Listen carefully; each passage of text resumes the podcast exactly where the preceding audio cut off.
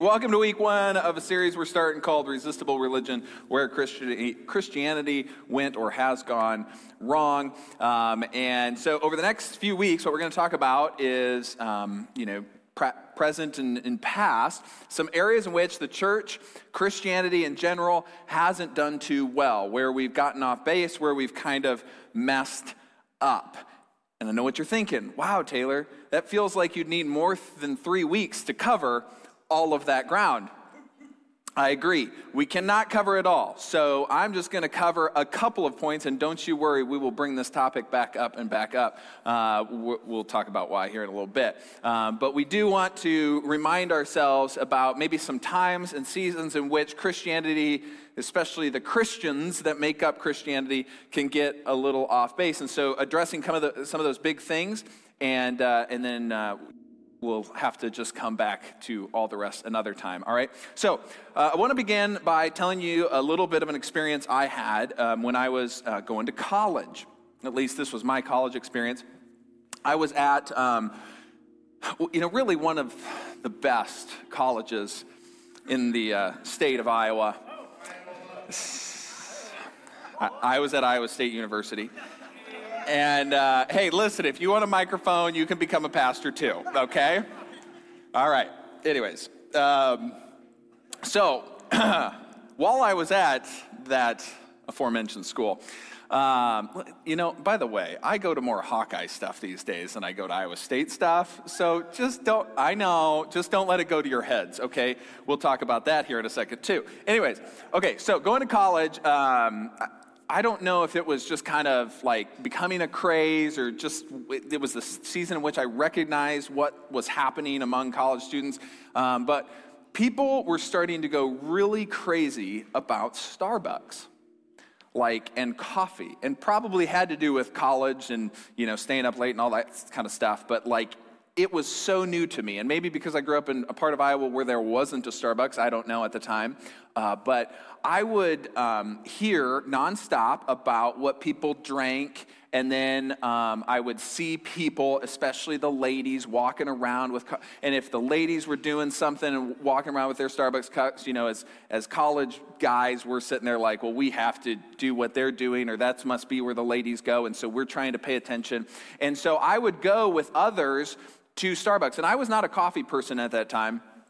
And I, my, I would just listen to the people order their Starbucks coffee, and I, it took my breath away, okay? Like, I, I don't even, I didn't even know how to process what a venti caramel latte, blonde roast, soy, extra shot, whip and drizzle on top even meant.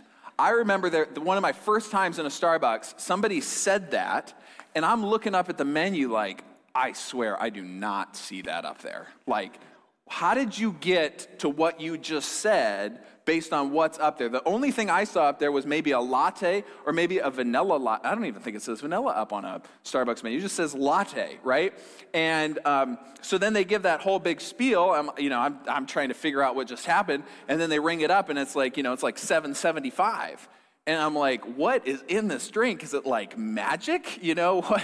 What in the world could be in this cup that is $7.75? I mean, that's the price you pay for a beverage at a football game. Obviously, you know, at an Iowa State game because we wouldn't be at an Iowa game. But see what I did there? Okay.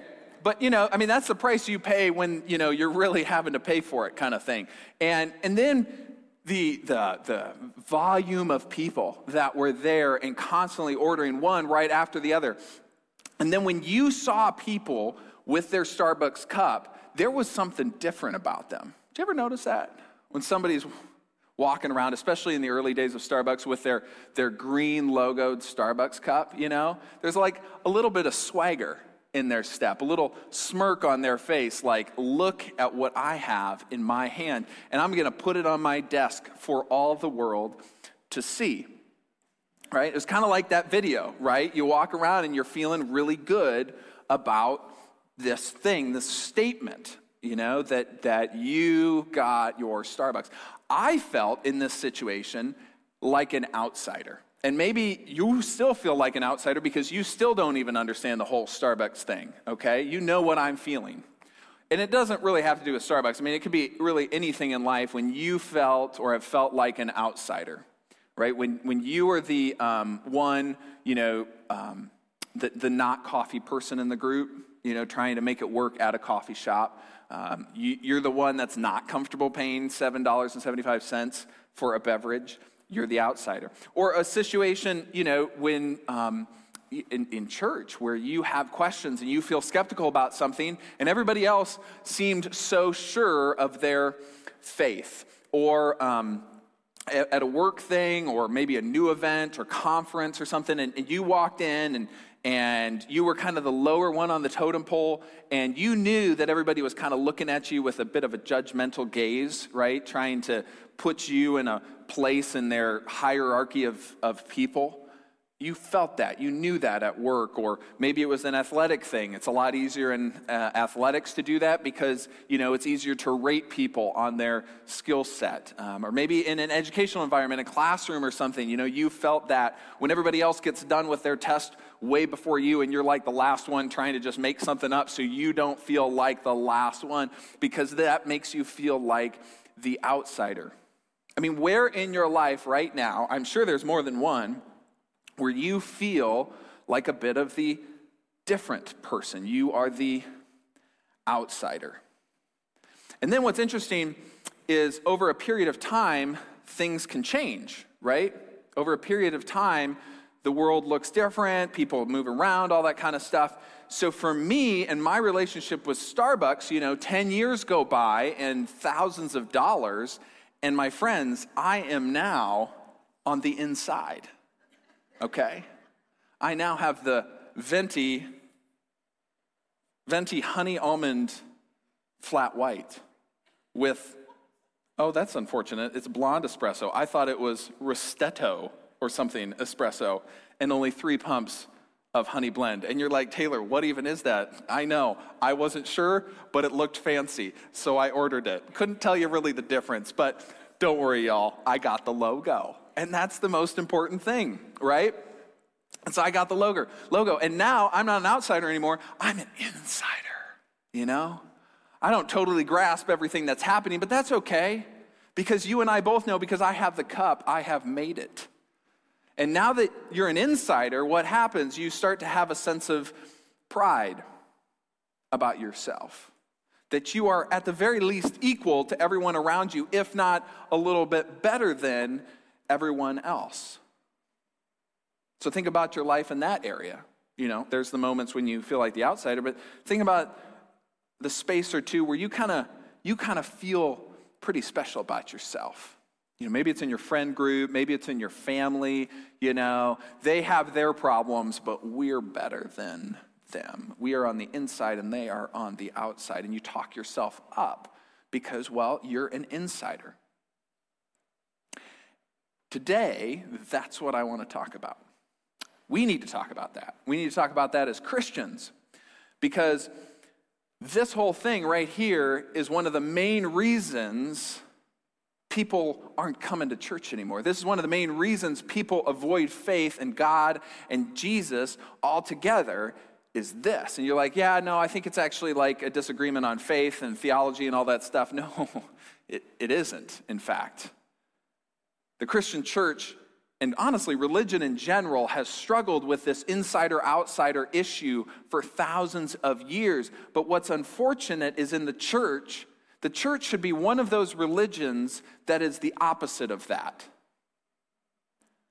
The church should be known for something completely different. But unfortunately, the church has become resistible to the rest of the world because we have this insider outsider thing going on. And it's really difficult. Maybe you experienced it growing up, but it's really difficult to see it even in our own lives when it happens. I'm not just making this up either. This is like coming out in the research over the last decade of why the Christian church is in, in such decline. Okay?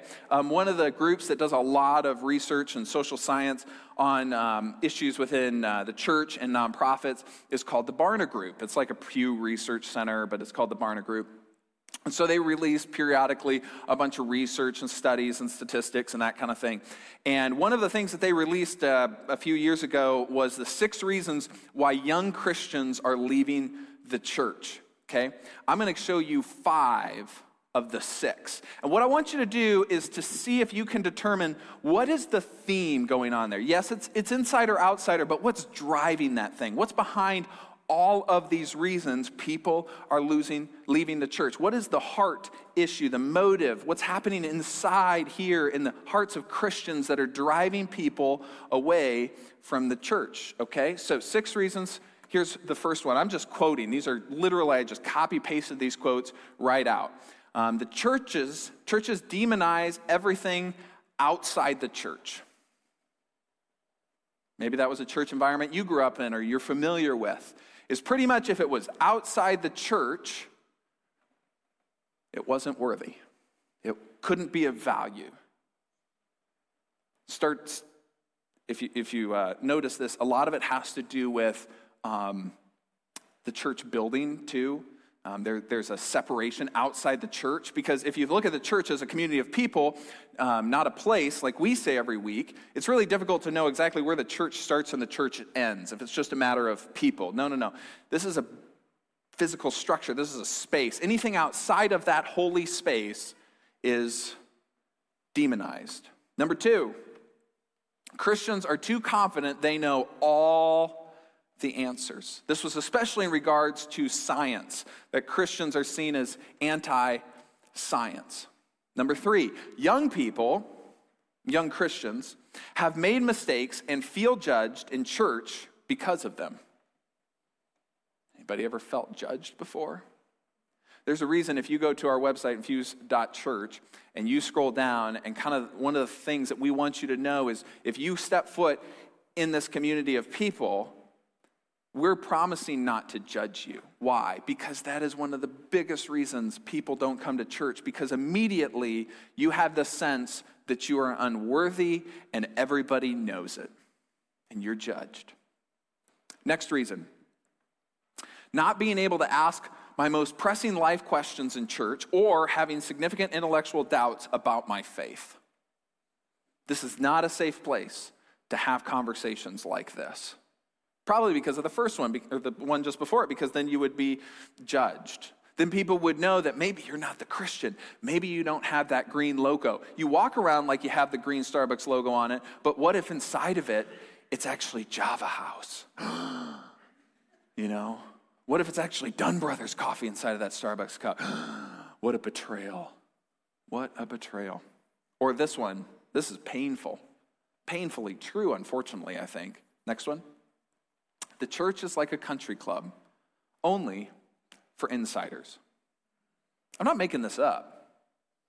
This is what people who are leaving the church en masse are saying as the reason they leave. The sad part about this is only one of the six had to do really anything with discipleship, learning, growth, that kind of thing. And, and they just said that I, I wanted to grow a little more deeply, but I didn't feel like the church helped me do that. Like I went out into adult world with a childlike faith and I got crushed, which actually personally is really how I would describe my experiences. I went out into the adult world and I'm like, my childhood faith isn't going to hold up to the crushing pressures of decisions and stresses and temptations that life throws your way, way as an adult. Only one of them had to do with an actual, like, tangible thing that should be happening in the church that wasn't. The rest of them sounded a lot like insider, outsider kind of stuff, right?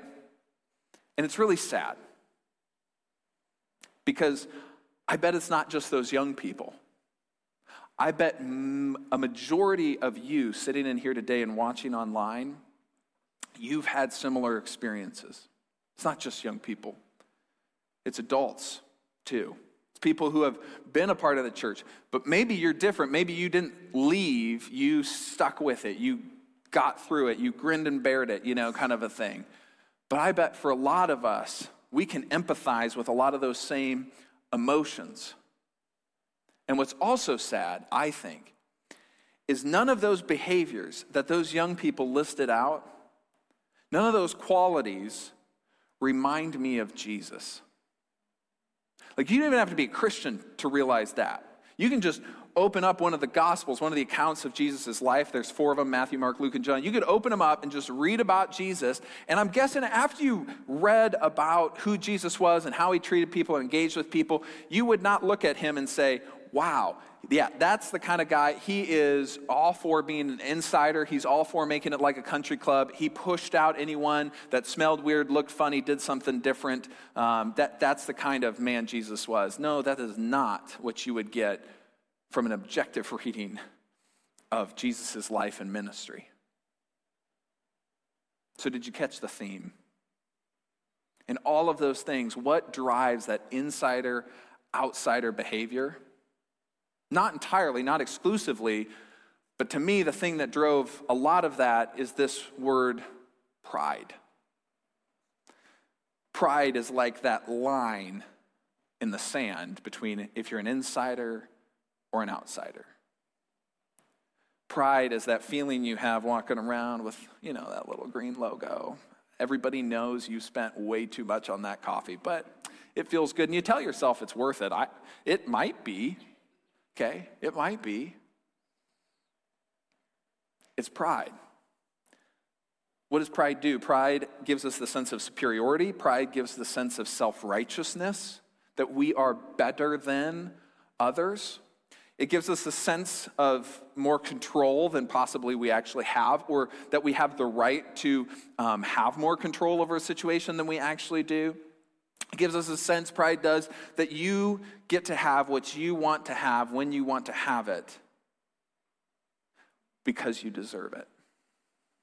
You ever felt like Christians have that problem sometimes? That they have it all figured out? What's unfortunate is pride is also one of the reasons that most people leave and never return. It's where the judgment comes from. It comes, it, it's where the overconfidence comes from. It's where that that idea of this isn't a place to ask questions. You should just agree, conform, become uniform, or leave. Because let's be honest, that's a little bit of the country club mentality, right?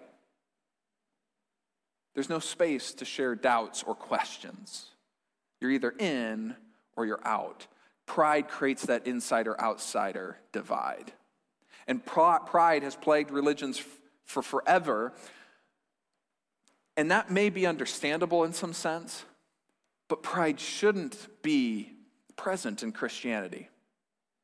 There's just really no room for it, especially if Christianity is all about Christ, who is Jesus, who really was pretty far from having a lot of pride.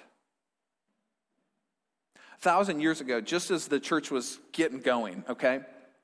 um, a few dozen or so years into the existence of the church, um, these problems started coming up. Pride started to rear its head and tried to take control and push agendas. And, uh, you know, as, as, soon as there was, you know, um, um, you know, leadership and roles and power to be had within the church, it started to come out. We're going to talk much more about it in the next two weeks. It's going to be uh, hopefully insightful, but also a little mind blowing for you.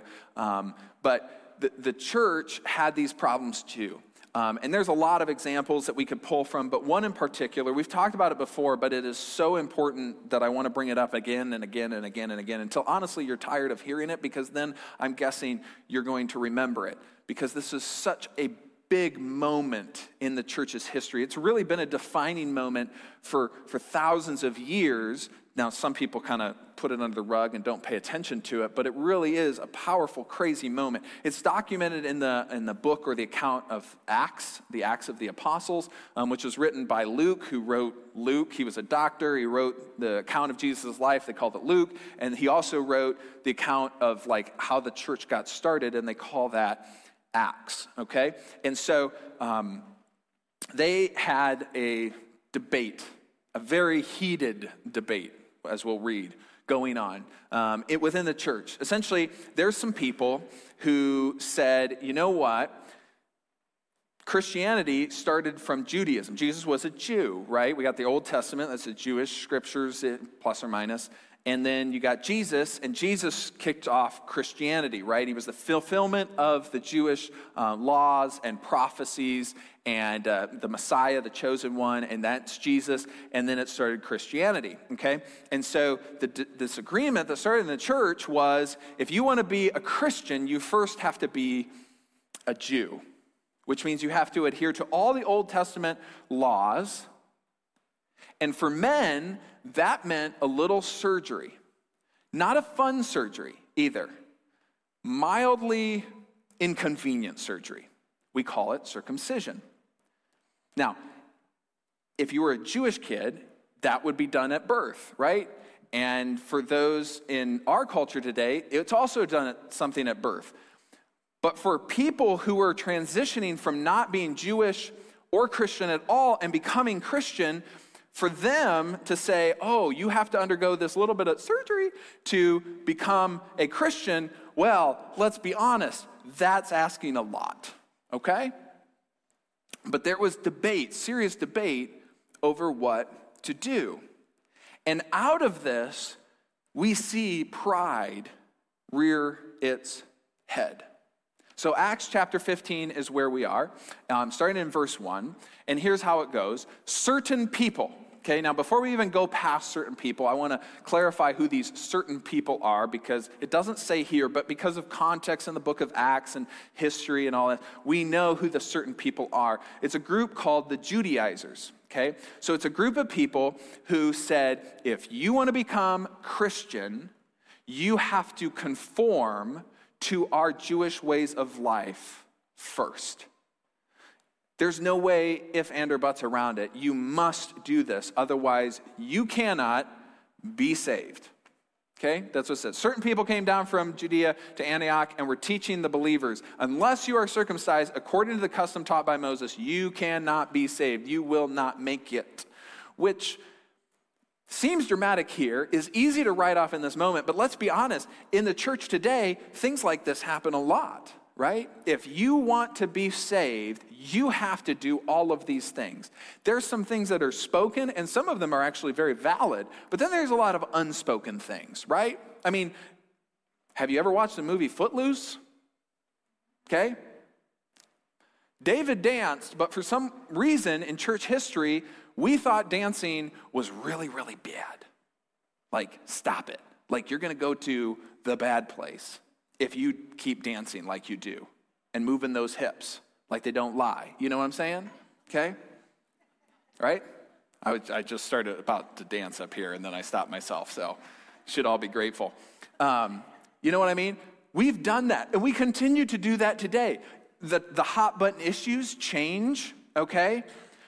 But, Christians are right there willing, especially if you give them a microphone, to yell and scream what the rest of the world needs to do to be saved. And for me as an agnostic, I often sat there as I'm getting yelled at or told what I need to do to become saved when I was trying to figure out my faith. I just, I kind of wanted in the middle of it to kind of raise my hand and just be like, Do you even care about me? Or is just this whole thing about you and making you happy and doing what you think is right? Because I'm not sure in the midst of this, I feel very cared for. I feel ashamed. I feel guilty. I feel like an outsider. I certainly don't feel invited in. Why? Because I think people were trying to save people first from a heart of pride and law and legalism than they were through how Jesus saved people, and that was through relationship and love and compassion.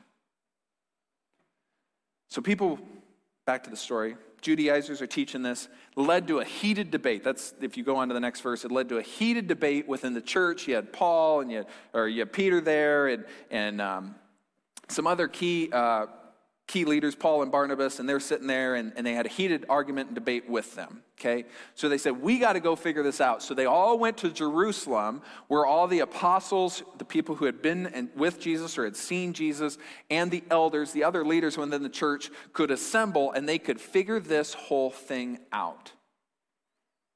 But what was hard to recognize is the impact of pride, which is what we need to do. And the reality that what pride does is pride pushes.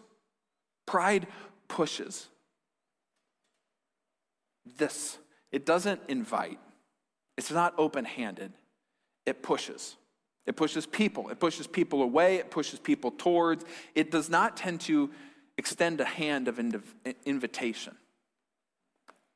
And I just want to clarify this is not the version of pride that you, you know, like I take pride in my work or I'm proud of you or something. This is superiority pride. This kind of pride just almost always pushes. Push, push, push, push, push. You have to meet this bar. You have to do this. You have to have all, li- all of life figured out. You have to check the right boxes. But unfortunately, and fortunately, the church has fallen short on this topic, but Jesus didn't. Because Jesus hung out with and invited those who the church has since done a great job of pushing out. He invited in. And it's not just the church world, let's be honest. We do this, I do this. Don't mean to necessarily, but when I, you know, do a little internal examination, I'm like, you know what? I, I was pushing away in that moment. I wasn't inviting in. Why? Because I looked down on my neighbor. And I, in my opinion, didn't feel like they were meeting my expectations. And in response, I didn't invite them in, I pushed them away. We do that, don't we? They don't meet our standard, they don't meet our expectations, we push away. So the entire church got together, back to the story. They debated figuring out how to deal with this situation a lot of debate and discussion and, and uh, pharisees if you remember those guys some of those pharisees became christians and then so they stood up and they were like yeah they got to become jewish too. And, and you're like are you doing that because you care about these people are you doing that because you are, are bitter about all the things that you've done in the past and you feel like they have to conform and go through all of those trials and tribulations and steps to, to get to where you are? You know what i mean? Like it, it wasn't from a place of love and embrace and so, in the midst of this chaos, when they came together, Peter stood up. Remember Peter? He was the one who denied knowing Jesus. He was also the one, he, he just, he always spoke first, thought later, that kind of a guy, okay? But Jesus kind of said, you know what, Peter, you got to take care of things. And he kind of put Peter in charge of a lot of things. Peter stood up. Everybody got quiet. He said, Brothers, you know that in the early days, God made a choice among you that by my mouth, the Gentiles, the non Christians, would hear and non Jews, um, or specifically, excuse me, the Gentiles were non Jewish Christians. Okay, they didn't go the Jewish route to get to Jesus. They would hear the word of the gospel, the good news of Jesus, and believe.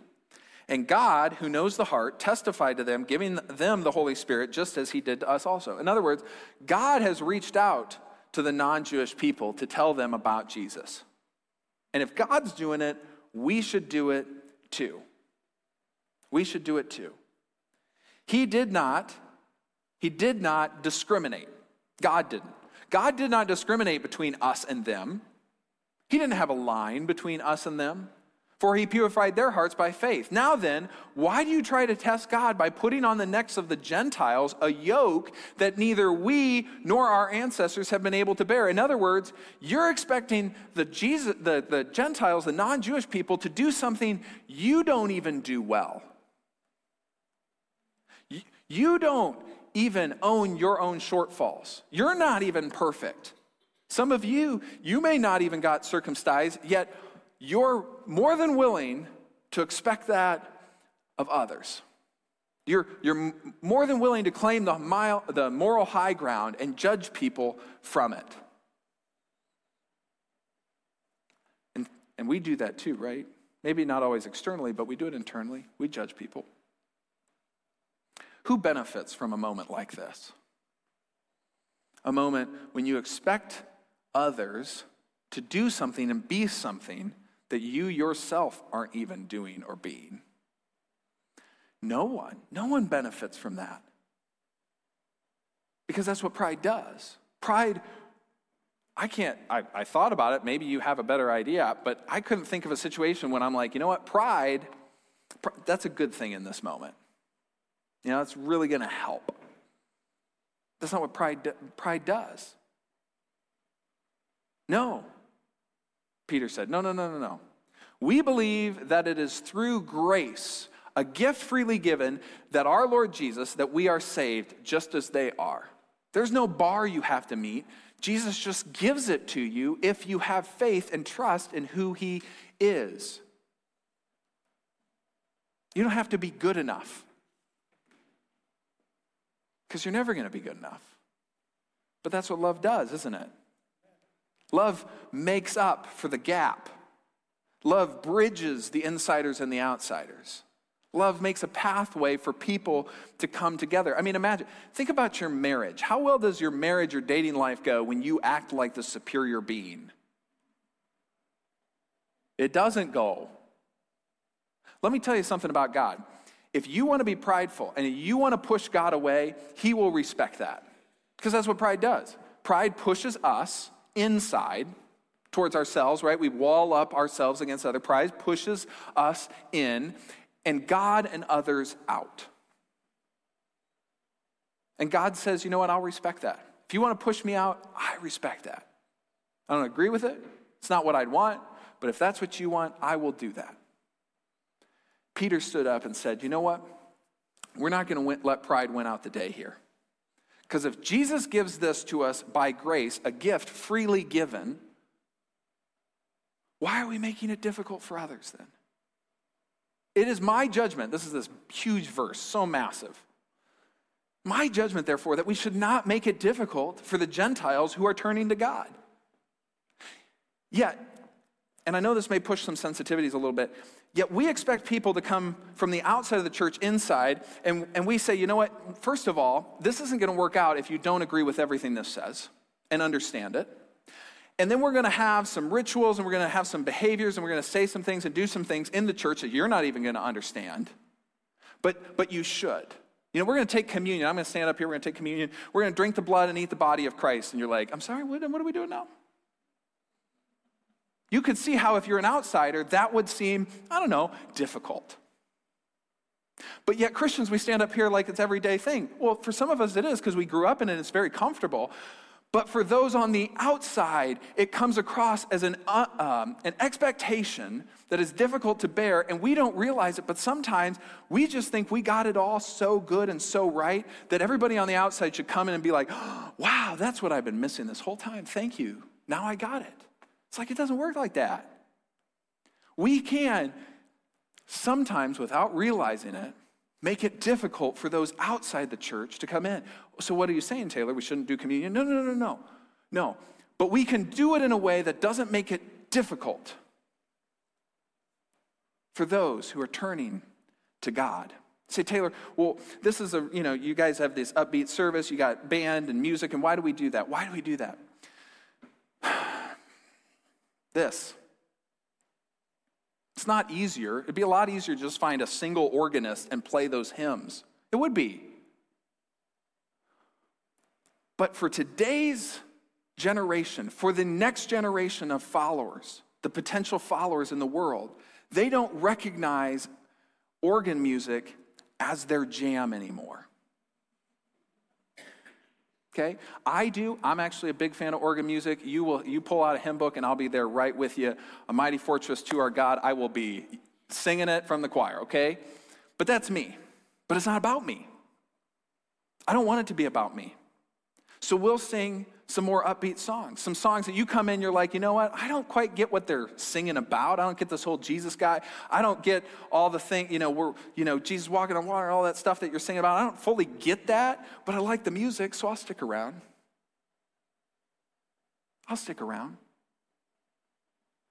And then maybe one day, if you stick around long enough, things start to click and you start to get to know a God who is perfect, who could have had a lot of pride and expected everybody to meet God's bar, which he does, but said, you know what? You're never going to meet this. And you continue to fall short. And instead of uh, abandoning you, I'm going to reach out to you. I'm going to come to earth. I'm going to walk amongst you, teach you, love you, and die for you because I love you. Because that's what love does. Love doesn't let pride separate the insiders and the outsiders. Love reaches out in humility. Love says, it's not about me. There, he, love takes pride out of there and puts humility right in there. and said, it's not about me, it's about you. That's why Paul and Timothy, in, in one of their letters to the church in Philippi, said this Do nothing from selfish or empty conceit. Some of you know this verse if you grew up in church. But with humility, consider one another as more important than yourselves. Do not merely look out for your own personal interests, but also for the interests of others. Huh. There's not a lot of room for pride in that. Have this attitude in yourselves, which also is in Jesus Christ. If you need a model for it, they're saying, look to Jesus. Have, have that attitude in yourselves, which is also in Christ. Because how do we know Christ had this attitude? Because he, who existed in God, did not consider equality with God something to be grasped, but instead he emptied himself out. He could have just stayed like God and stayed away from humanity, but instead he didn't. He emptied himself by taking the form of a bond servant, a servant. He took the image and form of a servant and gave his life for others. And being found in the appearance of man, he humbled himself by becoming obedient to the point of death, death on the cross for others. When you give your life for something, I don't think anybody ever looks at you and says, you know what, that was a prideful, arrogant person right there.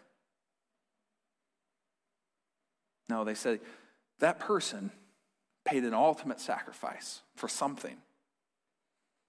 Now, we may disagree, some of us in this room, on why Jesus died, for what. You may not agree that he gave his life as ransom for all of us because he loves you. You may not be there yet, I get it. But for those of us who do, we are, as Paul says, to model ourselves after that. We should let that image, that model, fill us and lead us into how we work with this world. And my friends, I am so grateful for this church. Because I know you may not think about it this way, but this is a fairly humble, we don't have a humble group of people. We don't have a lot of pride problems here. I think there's a couple reasons for it. One is because we say, like on the front of our website, you know, this is a church for imperfect people. And so generally the perfect people don't think this is the place for them. And I get that because they're perfect and we're not, okay? That's part of it. But one of the other reasons I think so is because um, in terms of worldly success, we don't have a lot. Do you ever think about that as a church? We don't have a building. We don't have a lot of money. Got a trailer, got some equipment, got this table right here. That's nice. But from worldly success point of view, we don't have a lot. And we give a lot. But the world really doesn't celebrate that so much as they celebrate those who have a lot. Right? And we, because we don't have a lot, tend to have to work a lot harder, right? Some of you get here almost every single week, 7:30 a.m., to unload three and a half tons of equipment, set it up, and tear it all back down again. Every single week. We have to be much more creative. We don't have spaces in which we can have classes and groups, and it just makes life so much more difficult. We don't even have a place for staff people to even meet together and connect. You know, we have to meet in homes and all that kind of stuff. And that's a pain. But you know what? I think it's also kept us humble. I'm pretty grateful for all we have. We don't get to walk around puffing our chest out like, hey, that's where I go to church. Because people are like, that's a school. Well, yeah, I know, but we, it's a church is not a building or a place. It's, you know what I mean? It just doesn't have the coolness to it. and it's kept us humble. I don't think that's a bad thing. So I hope one day when we get to have a facility here in Tiffin, because now actually, friends, we do have a facility up in Cedar Rapids, and that's been kind of nice because now we have an office and it's convenient. But what happens is we tend to then say, oh, we're on the inside and you're on the outside. Until you come inside, you are not as worthy as those on the inside. Right? Let's meet life with humility. Let, us meet our relationships with humility, and especially if we consider ourselves followers of Christ, we should meet the world as He met the world as a servant, as a sacrifice, as someone who loves deeply, who reached out to the outsider. Really, Jesus didn't even so much look at that. He just looked at humanity and said, you are so worth it to God. I'm going to come and be with you. And just invite. What did Jesus do all the time? Hey, follow me.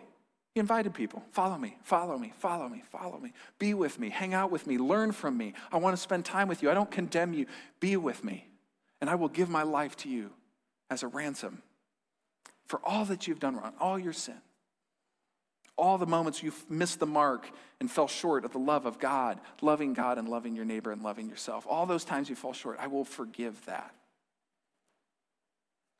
My friends, that makes an irresistible community of followers. That makes the church irresistible. How can you resist that kind of love forever? Let's walk away from the parts of the church that make us resistible, that the parts of the church that aren't really the church, and be the part of the church Jesus that is irresistible. If you would, bow your heads, let's pray. Heavenly Father, Lord, this is a difficult topic. Pride is difficult. It's difficult to see. It's difficult to understand. Um, sometimes, especially when we talk about the church and how we uh, exist in it and, and love in it um, and work within the world, it's difficult to do that and, and to figure that all out and to understand that. So, this message could hit us in a lot of different ways. For some of us, we maybe still have our defenses up because we, we felt like, you know, uh, maybe felt a little called out. For some of us, we, we feel like, oh my gosh, thank you. I wish somebody would have said that. And so now we're starting to said that sooner rather. And, and, and boy, you're hitting the nail on the head. And so if, if that's us, I'd say, we got to kind of watch our pride a little bit there so we don't get too prideful. Lord, help us and draw us wherever we are, wherever this message is hitting us to at least walk out these doors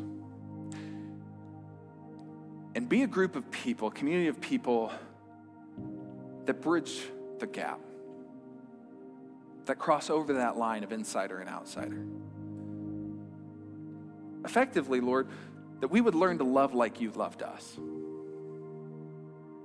Lord, help us to follow you as the model for how we treat others how we be how we together become and are the church the church is the body of christ it's the body your body on earth. It is a physical manifestation of jesus on earth. And so lord help us to be that. Help us to be that servant that sacrificial loving presence in the world. Help our pride to be broken crushed and fall apart. So that what's left is love and vulnerability trust and grace as you have given it to us. That the world would know this church body by how we love irresistibly our community, our family, our friends, our coworkers, and the world.